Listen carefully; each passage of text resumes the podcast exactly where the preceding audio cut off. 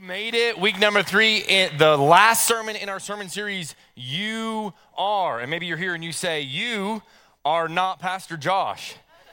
And that is correct. Uh, my name is Caleb. I'm one of the teaching pastors here, um, and I love to be able to share with our church family, teach. Matter of fact, every Sunday night is normally my time to teach, and I teach students, uh, middle school, high school students. We gather here in our youth ministry called The Ascent. It's actually a pretty cool thing to see. We take out about half the rows in the back, we stack the chairs, push them to the side, and we turn this auditorium into a uh, student center, and uh, we bring all the students in and, and just have a good time. We're actually in the middle of a series with our students called Reasonable Doubts. What to do when your faith looks less like faith and and more like doubt, you know? We've all walked through that time. Matter of fact, tonight is a special um, service for our teens. We're bringing in a uh, pastor, speaker, and Christian apologist. His name is Nate Sala. Nate grew up in church and then walked away from the church for a little while. Didn't feel like he had a compelling reason. We're seeing a lot of young people do that. And he said, Nobody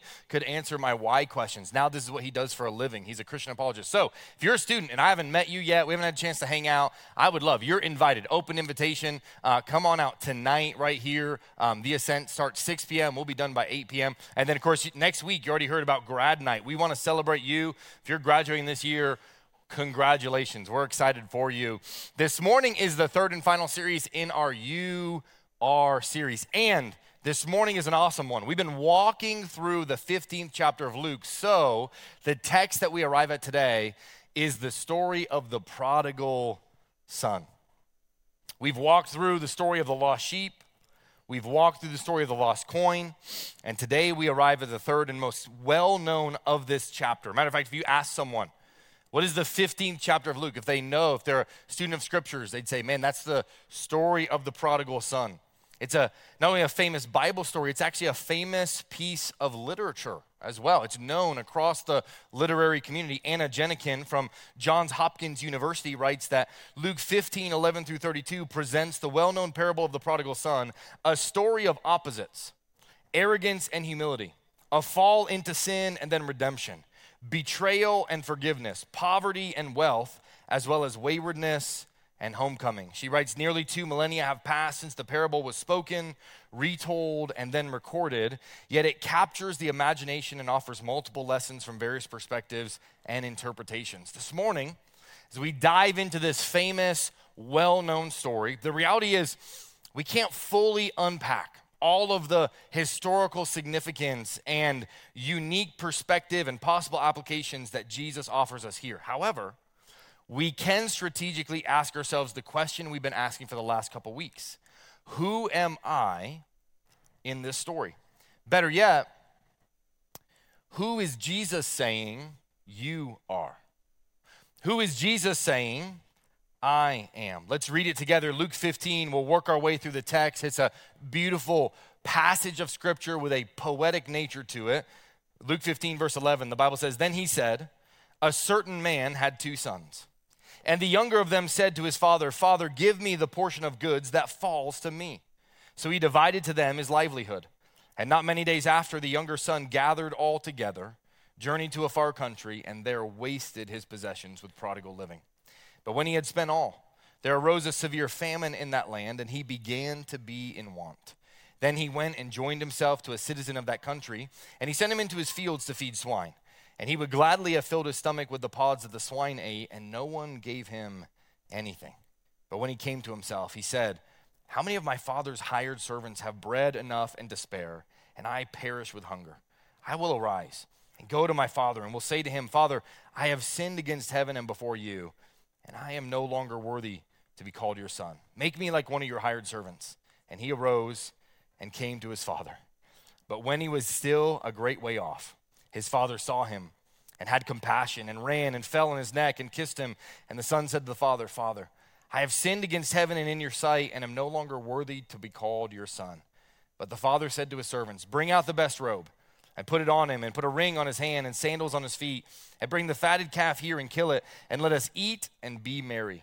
For this my son was dead and is alive again. He was lost and is found, and they began to be merry. Now his older son was in the field. And as he came and drew near to the house, he heard music and dancing. So he called one of the servants and asked what these things meant. And he said to him, Your brother has come, and because he has received him safe and sound, your father has killed the fatted calf. But he was angry and would not go in. Therefore his father came out and pleaded with him.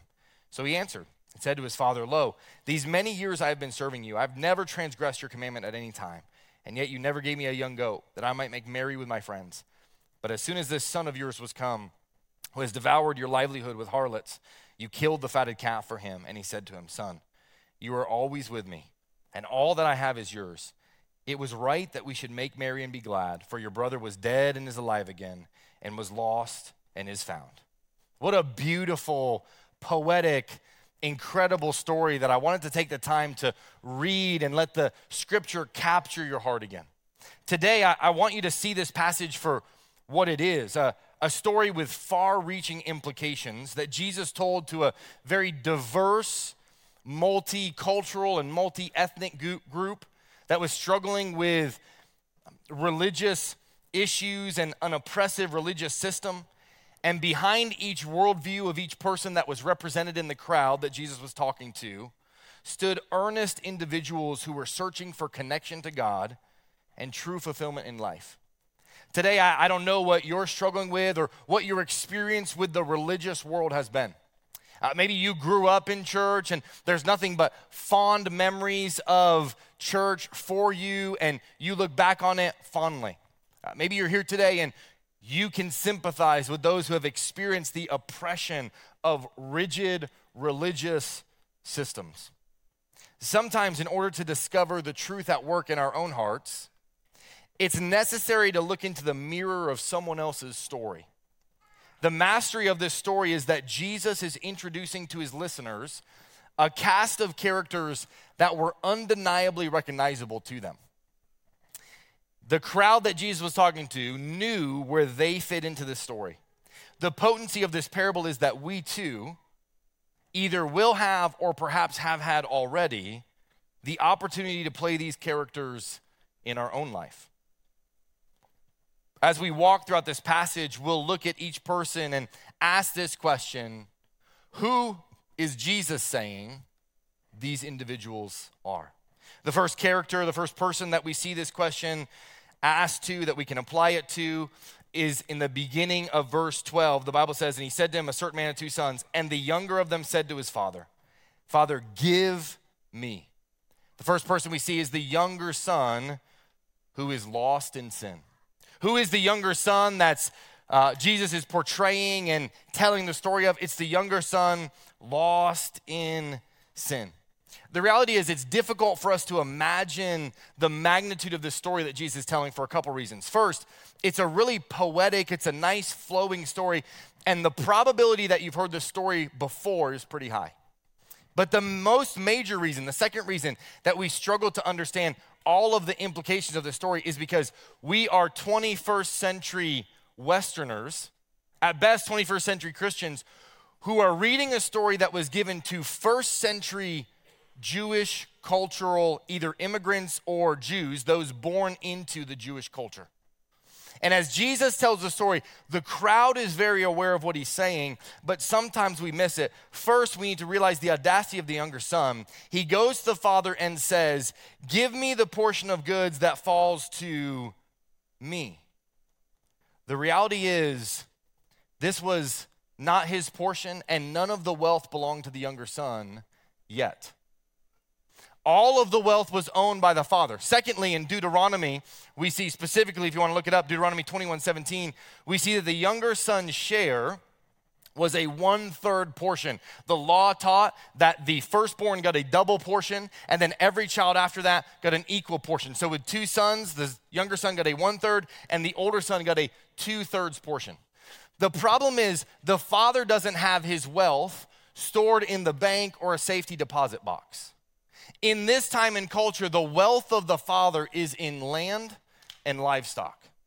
So as the son goes to his father and says, Give me the portion that falls to me, the father now has to make a choice of will he scramble and short sell a lot of his stock or a lot of his livestock and a lot of his lands that he's gathered, the wealth that he's amassed, will he short sell it, take the loss to equal the one third portion portion that the younger son was asking for.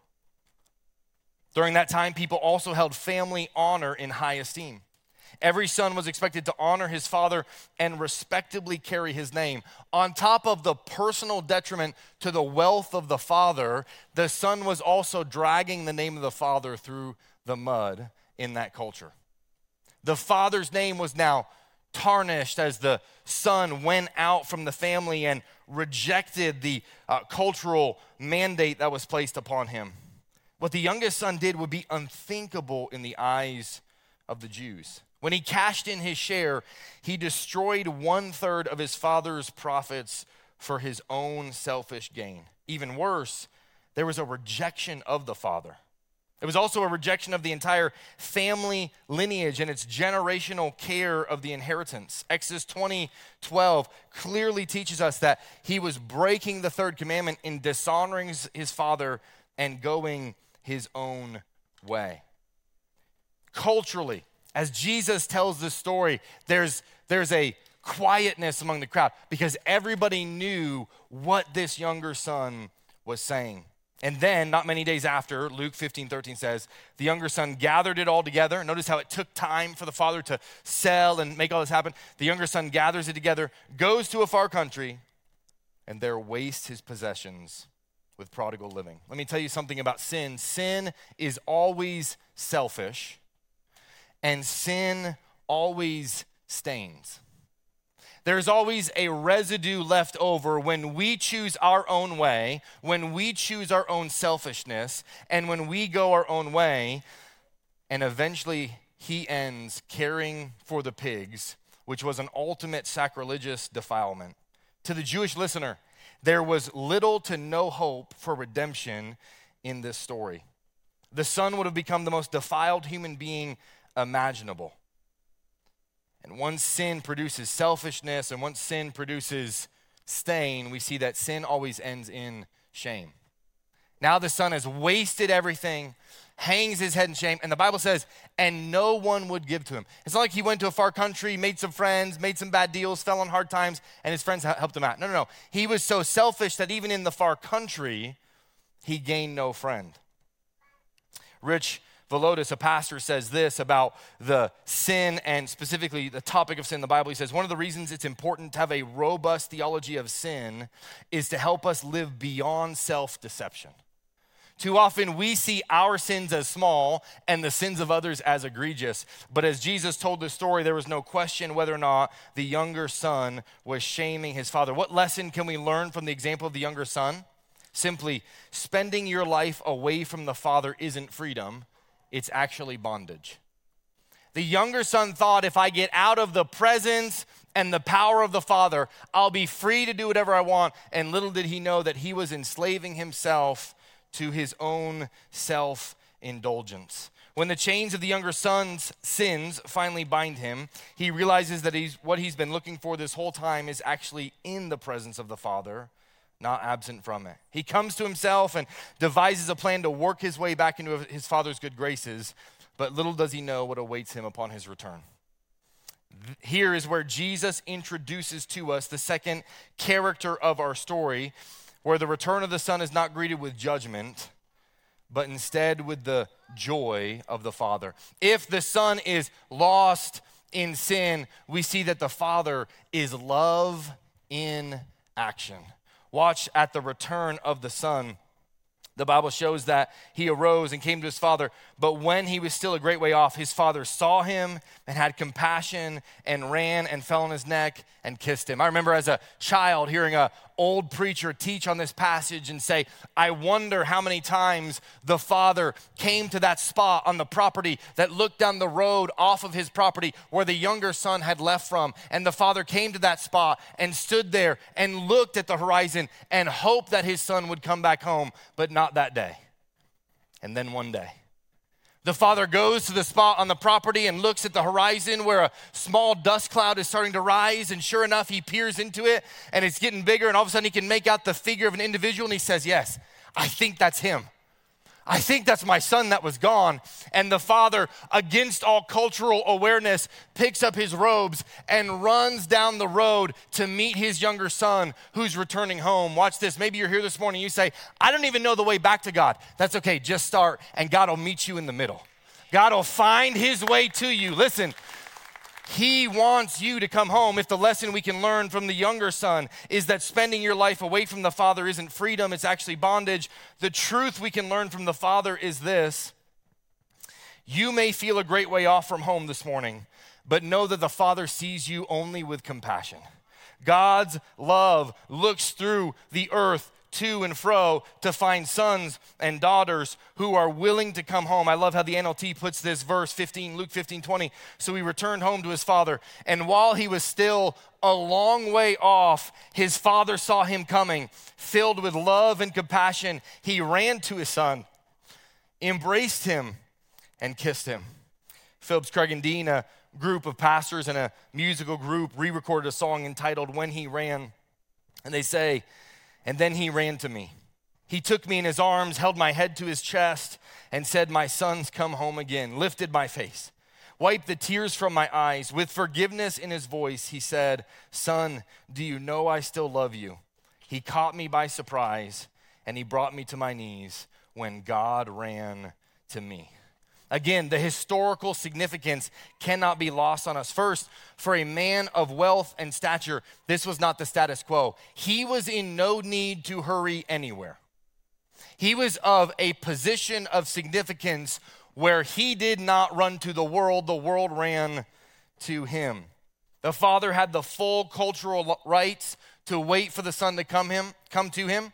He had the full cultural rights to allow the son to grovel and beg for redemption and restoration and then to cast the son from his presence and say, "I don't know you. You're no son of mine." But he doesn't do it.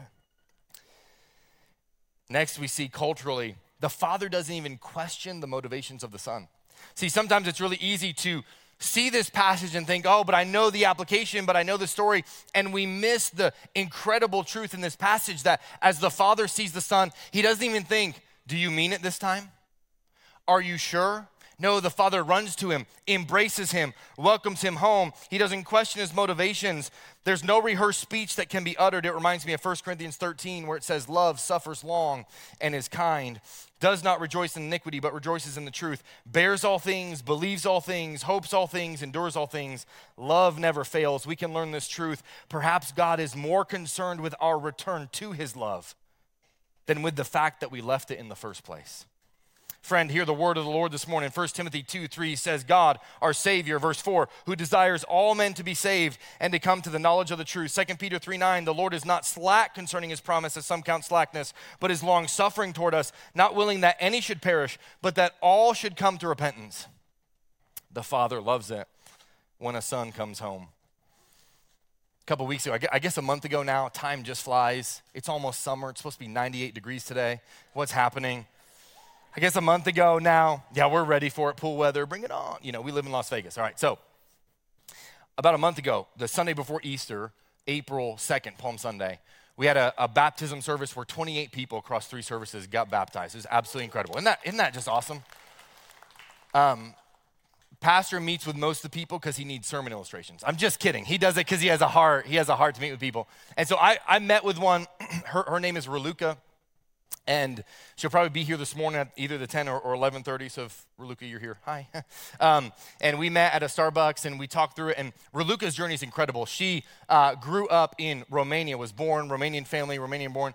And um, her grandfather was a seventh day adventist had a had a old black bible that he would read every morning and pray and, and read through it. And uh, Raluca's journey through faith was incredible. We sat down at that Starbucks, and she had come to the States and, and uh, immigrated here, and then now she lives here in Las Vegas. And she wrote, she wrote these words as we walked through that incredible process of baptism. She said this As a little girl, I've been brought up in the tenets of the Old Testament, bearing creed to my grandparents' Adventist faith.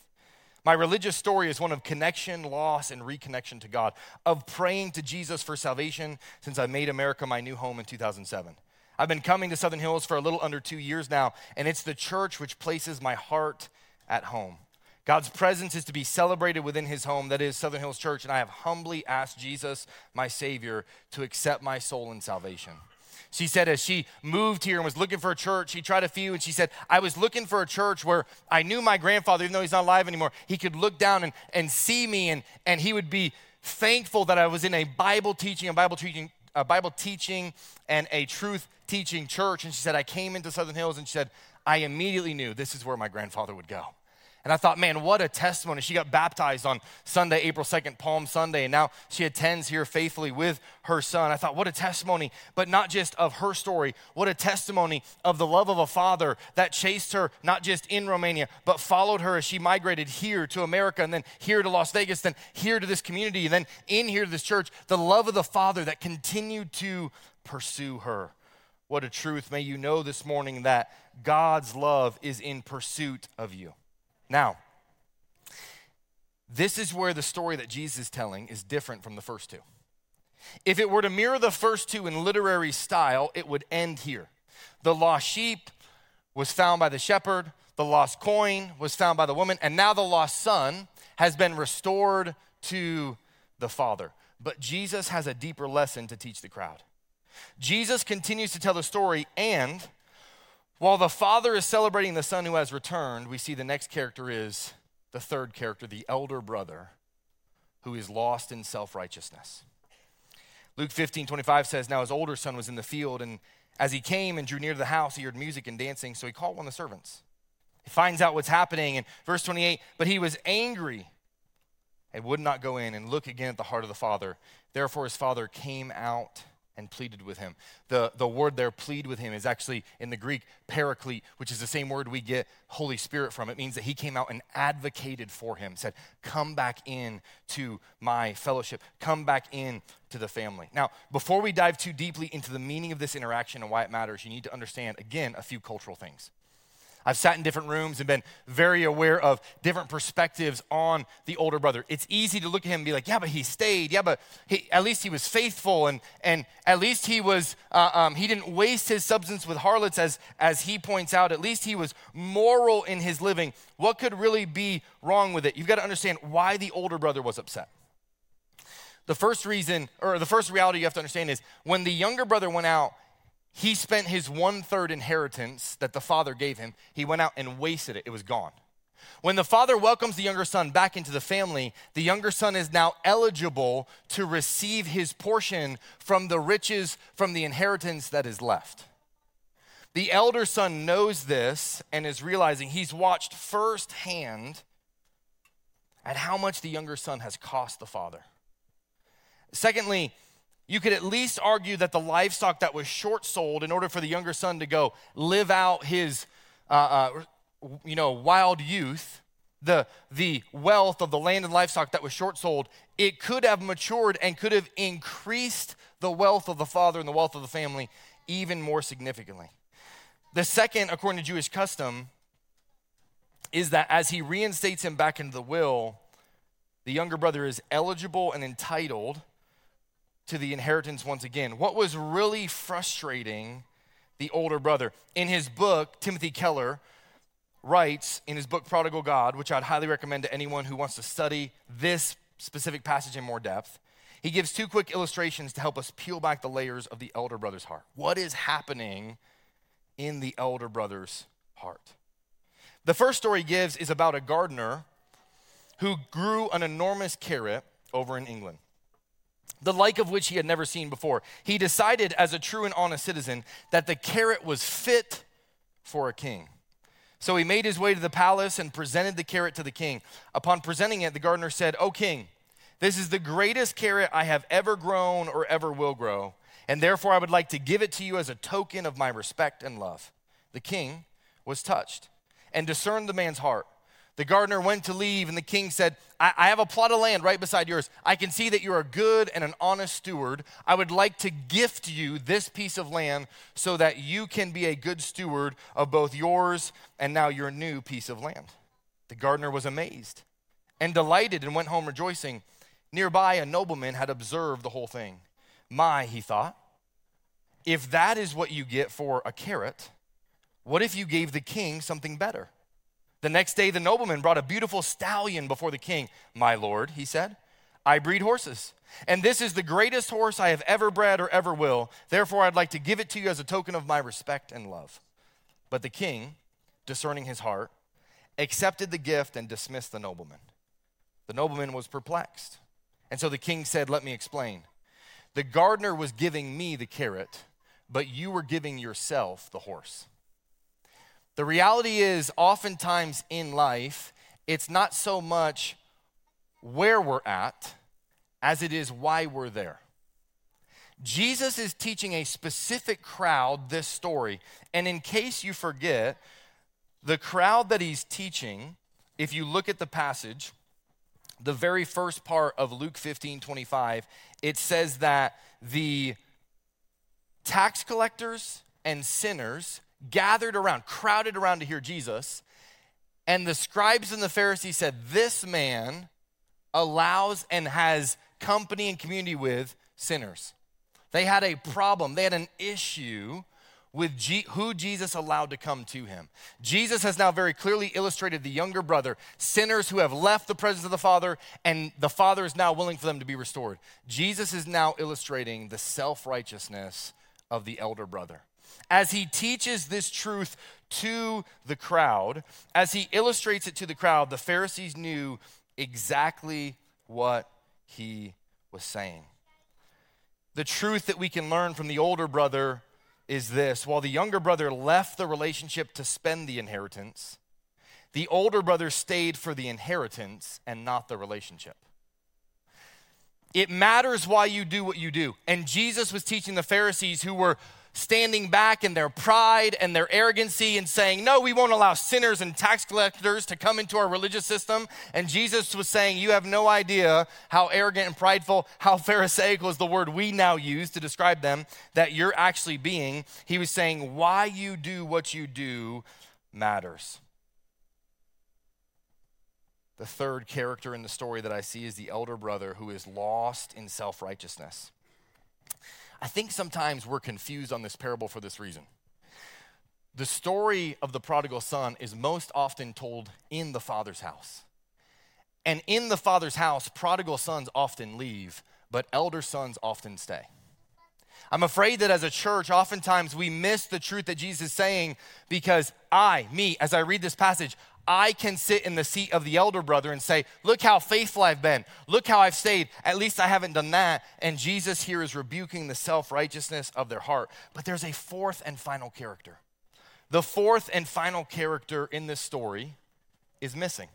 We see the younger son and the older brother, and we see the father. But the fourth and final character is missing, and it's on purpose. We could say that the fourth and final character in the story is you. The fourth point is you are invited, and here's how we deduce that. Scholars tell us that the biblical writing of the story is actually a poem. This type of writing has eight stanzas or strophes with a parallel matching eight stanzas. Remarkably, the second half of Jesus' story ends not with eight, but with seven stanzas. Let me illustrate it for you. If you look at the passage, Luke 15 24, it says this For this my son was dead and is alive again. He was lost and is found. And here's the response to that teaching. And they began to be merry. But when we get to the elder brother, look at verse 32 For your brother was dead and is alive, was lost and is found. And that's the end. There's no response in the way Jesus was teaching. It's he was lost and is found, and they began to be merry. And then the elder brother, he was lost and is found. And you can you can imagine just a blank space there. Why? This is the way the rabbis would teach. They would teach in eight stanzas, and then if they wanted to have an accompanying thought, they could teach another eight stanzas, or they could teach eight and then seven. And the implication was you have to answer the question for yourself. Every person in the crowd, specifically Pharisees and scribes, knew the rabbinical style that Jesus was using, and they knew that Jesus was not teaching them a story as much as he was asking them a question. If you are standing outside the Father's love in your own self righteousness or in your own habit and hang up and addiction, if you're standing outside, you must answer for yourself will you step back into the Father's presence? Jesus was inviting the elder brother, not just in the story, but in the room, to step back into the presence of the Father. They knew they had to write their own ending. Would they humble themselves and step into the feast, or would they remain pride filled, arrogant, and outside the ministry of Jesus? But there's a second missing element. Jesus told three stories. In the first story, the parable of the lost sheep, the shepherd went to find the sheep. In the second story, the parable of the lost coin, the woman searched diligently to find the coin until she found it. But in the third story, the younger son left for the far country and nobody went after him. In the first two, someone goes out and searches diligently for what was lost. So by the third story, one would expect someone to go out and search for the lost son, however, no one does. It is startling in the Jewish culture as Jesus teaches, and Jesus meant it to be that way. The reason is Jesus knew the Bible thoroughly. John even says, in the beginning was the Word, and the Word was with God, and the Word was God. John introduces us to Jesus as the Word of God. Jesus knew the Bible thoroughly. And so when he began to teach the uh, uh, Pharisees and the um, scribes in that moment, Jesus starts the story by saying, A certain man had two sons. Every student of the Old Testament knew there were parallel stories in the Old Testament where a certain man had two sons. The very first story where a certain man had two sons was a story of Cain and Abel. In the story of Cain and Abel, God looks at Cain and says, Where is your brother? The Pharisees knew that what Jesus was saying was in this story, when the younger brother goes out, the elder brother should go out and search for the younger brother and bring him back into the, into the house of the father, but he doesn't do it. It makes our heart ache. It makes our heart yearn for a true elder brother. And this is the point Jesus was making. Because, friend, you and I have a true elder brother, and his name is Jesus. While we were afar off, Jesus came out after us and searched for us at great cost to himself. He paid for our sin penalty. He paid the price, not a finite amount of money, but the greatest cost of all, his own life. Our true elder brother paid our debt and brought us back into the family. Jesus on the cross was stripped naked of his robe and dignity so that we could be clothed with the robe of righteousness that we do not deserve and the dignity of sonship and being admitted back into the family. On the cross, Jesus was treated as an outcast so that we might be invited into the family. And then Jesus drank the eternal cup of God's justice so that we might have the cup of the Father's joy. Friend, Jesus taught this story to help us realize we need an elder brother. We need someone who would come searching after us. This morning, may we be moved by the sight of what it cost to bring us home. We've all played the role of the younger brother who have left in our own sin, ended up in our own shame, and God still comes after us. So this morning, we're going to end it a little bit differently. Often, we're given the truth of God's word and then sent out to carry that truth with us to a world that needs it. Today, we've observed a truth and we're being invited into it in a deeper way.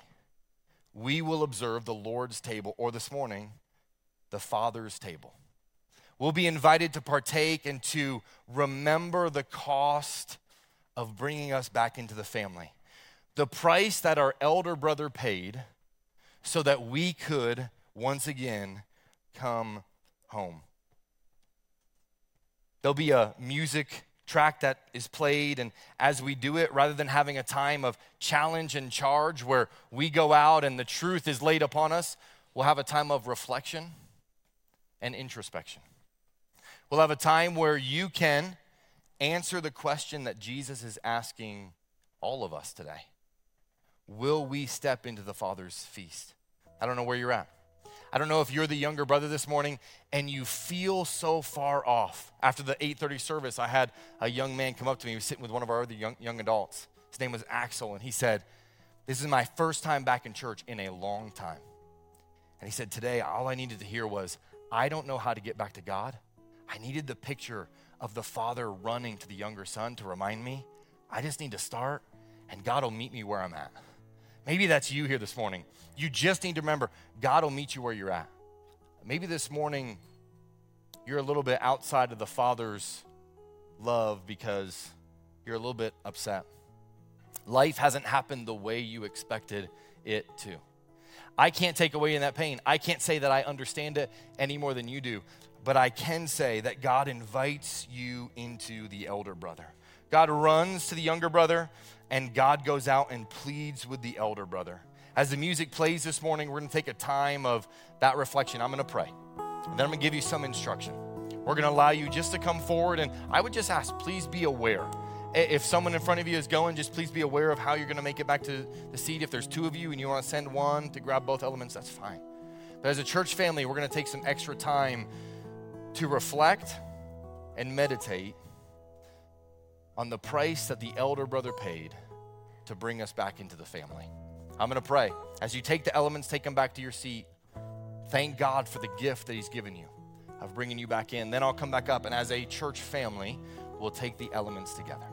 Let's pray. Heavenly Father, thank you for your goodness and thank you for your grace. God, thank you for being the Father that always welcomes us home.